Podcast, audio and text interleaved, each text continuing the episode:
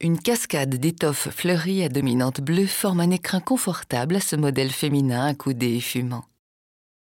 La cigarette est arborée comme un attribut majeur, un signe d'émancipation et de défi à la bonne éducation. Suzanne Valadon prend ici plaisir à défaire les codes de la peinture académique et corrige à sa manière des siècles de dictature masculine dans la représentation des femmes. La femme est habillée et peu gracieuse, elle ne cherche pas à séduire et arbore une attitude masculine.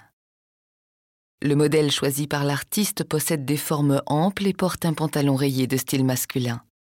Tous ces éléments concordent à créer le trouble et attisent la curiosité.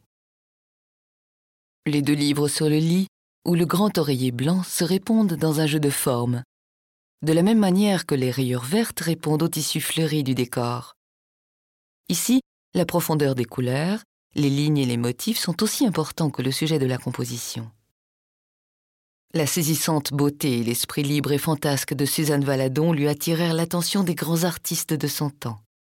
Elle devint d'ailleurs le modèle de certains d'entre eux, notamment Henri de Toulouse-Lautrec, Edgar Degas et Pierre-Auguste Renoir. Elle put ainsi les observer et apprendre de leurs techniques. Enfin, Suzanne Valadon est également connue pour être la mère d'un artiste non moins célèbre, Maurice Utrio.